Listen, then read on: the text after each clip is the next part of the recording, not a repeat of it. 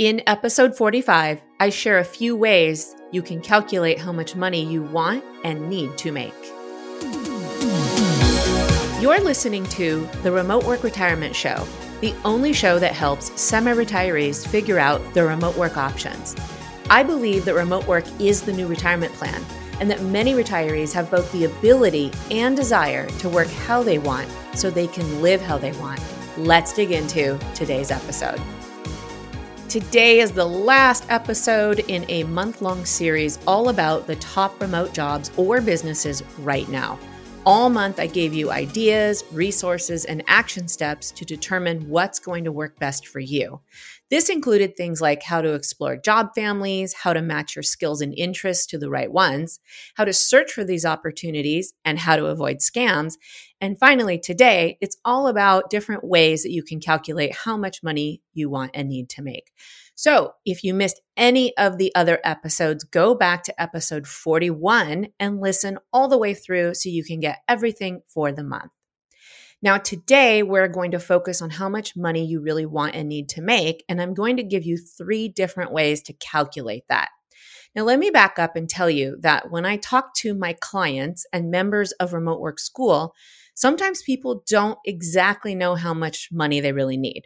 Often we get stuck in what we used to make, or we think only about the bills we have to pay. We also don't think about how things are changing all the time. Like right now, we're in the middle of inflation. In fact, I just talked to a guy the other day who said he planned for retirement, but didn't plan for this much inflation, and it forced him back into the workforce. And what's also common is I find that when people worked at a specific job and made a certain salary, that they have that salary stuck in their brain. And that's kind of the ceiling they have on what's possible or what they think they need to make. And so some of this comes from money blocks or old money stories. And I can't spend all the time today talking about that, but I do want to give you an example of what I mean.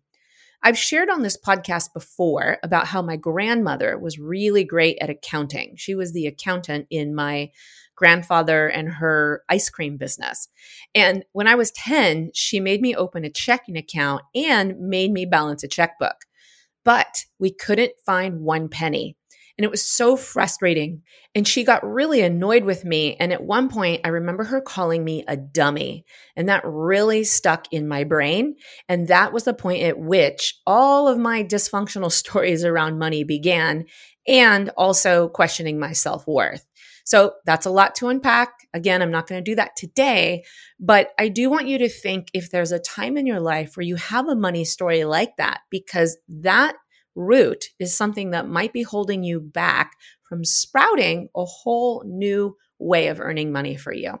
So I'm going to talk more about the practicalities today, but if you need help with that kind of work, then shoot me a DM on Instagram or check out my free training at the end of this episode. So let's talk about different ways to calculate what you want and need to make. I'm going to go over three. I'm going to talk about hourly rates, retainer rates, and then what I call making money in a leveraged way. Now, first of all, you need to get a good handle on your expenses. And surprisingly, for a lot of people, this is really hard. I did this recently with someone in my family, and they were absolutely shocked at how much more their expenses were than they thought. And I know, I get it. It's hard to sit down and really look at your money situation, especially if you're on the struggle bus. Like, I totally get it. I've been in this exact situation many, many times in my life. But you have to get a handle on exactly what's going out every month. And then you have to budget in the other stuff, the fun stuff, or the money you want to save, or something that you're planning for in the future. And you can ballpark it for now. And now that you have that figure, you might also have a pit in your stomach because sometimes there's a gap between where you are today and where you ideally need to be. But it's really important that you figure out that number to the best of your ability because that's going to give you a lot of clarity on how much money you actually need to make and what the options are. So let's talk about the first one, which is getting paid by the hour. It's the most common way that people get paid, you know, the average person. And it is my least favorite way to earn income because you are literally trading every hour of your time for money. However, you can negotiate your hourly rate in some cases. Now, recently I was hired for a contract, and the person who hired me wanted to pay me on a monthly retainer. I'll talk about that in number two. But she was really underestimating the work. I knew she was, and she knew she was too. And that's why she wanted to offer me retainer work and try to squeeze every hour out of me she could. Because I knew this, I decided to go back and offer her an hourly rate. Now, this is unusual. Again, I don't like to do this, but I knew I would actually make more money per hour if I did it this way. And then I offered her an in between rate of what she was going to want to pay me and versus what I wanted to get paid. It was kind of a win win. So again, I wouldn't normally do this, but I knew that she was underestimating the work. And when I finally did the work and calculated the pay, I would have lost a thousand dollars had I taken a retainer rate. So the reason I bring this up is number one, don't always assume that getting paid on retainer or even salary or any other way that you get paid is somehow going to be better than hourly. Because with hourly, what you can do sometimes is negotiate the hourly rate. Now, be prepared to explain how you're going to contribute and what that person's really going to get out of you for the hour. What you don't want to do is tell them why you need the money. That's never a winning a strategy is telling them that you need to get more money per hour because you have bills to pay. We all have bills to pay. Instead, position it as to why you're going to give them more value and why they're actually winning in the end by you negotiating that salary. So that's the first one. The second one is retainer. And I just mentioned this. Now, this is when you get paid a flat rate for work that you would do. It could be monthly, it could be weekly, it could even be per day. And what I like about this is that it does give you consistent income depending on how you work. Now, if you get good at the work you do and you duplicate it over and over and streamline your process, then you can end up working less and making more money. For example, I have a peer who sets up client onboarding systems for businesses, and then she maintains those systems monthly.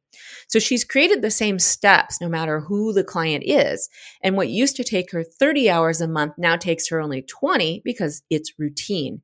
She can work faster and take on more clients per month, which means she makes more money per hour. Now, the key to this is finding something that you can get really good at and offer it as a service over and over. Now, I'll give you some examples. These might not fit for you, but I just want to throw some ideas out there. Things like bookkeeping, where you have a system that you do the same way every single month. Scheduling social media, again, you can get really good and fast at that. Content writing, like articles and blogs, especially if you use uh, artificial intelligence like ChatGPT, which can really speed up your process video editing, especially if you create templates and you just drop people's videos into those templates. Creating custom recipes for people based on their diet, especially if you already have a set of recipes that you go to based on those diets over and over again. Now, you could even do a daily rate for this. Often these are called VIP days. And this is where you do work for people or you work alongside people and you get something done in a day. Now, the same friend that I mentioned that sets up client onboarding systems per month, she also offers a VIP day rate where she charges, get this, $5,000 a day to set everything up for you. And this gives her the best of both worlds. She can do monthly retainer, but she can also do VIP days. Beautiful system. So that's number two, retainer. The last one is my favorite, and it's called leveraged work. This is where you do something one time or a few times and you generate income well into the future. These are things like digital products. So these are going to be your online courses. Maybe these are ebooks or workbooks. You could even publish books on Amazon. I have friends that have written books on Amazon and they get paid over and over again, and they only had to write that book one time. These could also be things like printables. These are little printables like planners, checklists, to do lists, and you can sell those on places like Etsy. I know lots of people who do that.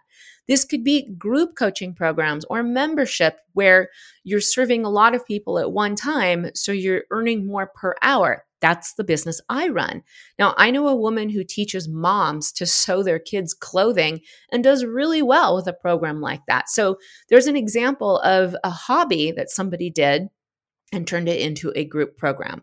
These could also be video tutorials that you record once and sell over and over. I'm going to talk in a future episode about my friend Richard, who's 80 years old and he and I are working together to get his art training online in video.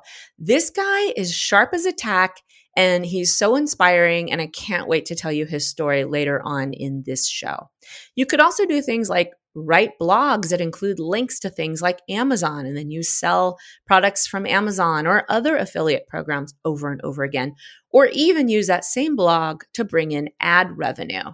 You could sell other people's products, like become a, an affiliate. It, for example, for Remote Work School, my program, I have an affiliate program where people can earn a percentage when they refer people. I'm actually launching that again very soon, so more to come on that. Now, I could go on and on, but hopefully, what you're learning is that there's so many different ways to earn income, and it takes a little bit of creativity. It takes a bit of moving past any money blocks you have or old money stories or old ways of thinking of how you used to earn money and figuring out some of these options that could work for you. Now, in summary, you have a couple of ways to earn money. I only gave you three. I gave you the hourly approach where you negotiate per hour. I gave you the retainer approach where you can have fixed income for a certain period of time and work. Finally, I gave you my favorite, which is leveraged work. You create something once and sell it over and over. But these are by no means the only ways to earn income. So keep listening to the show because I'll be sharing so much more of these ideas and more in the future. I hope you enjoyed listening. Come back next month because I have the most exciting series called Founders Over 50. These are people who started businesses over 50 years old. You're going to be so inspired. Uh, one of those uh, one of those ladies is 65 years old and all the rest they're they're so inspiring that I love it when someone over 60 even starts a business and she'll be sharing her wisdom. So, thanks again for listening and I will see you next time. Thanks for listening and I hope you enjoyed today's episode. Be sure to check out my free remote work training where you can get more ideas and action steps for how to work with me on your remote work options go to camilleattell.com slash remote dash training, or you can find the link in the show notes.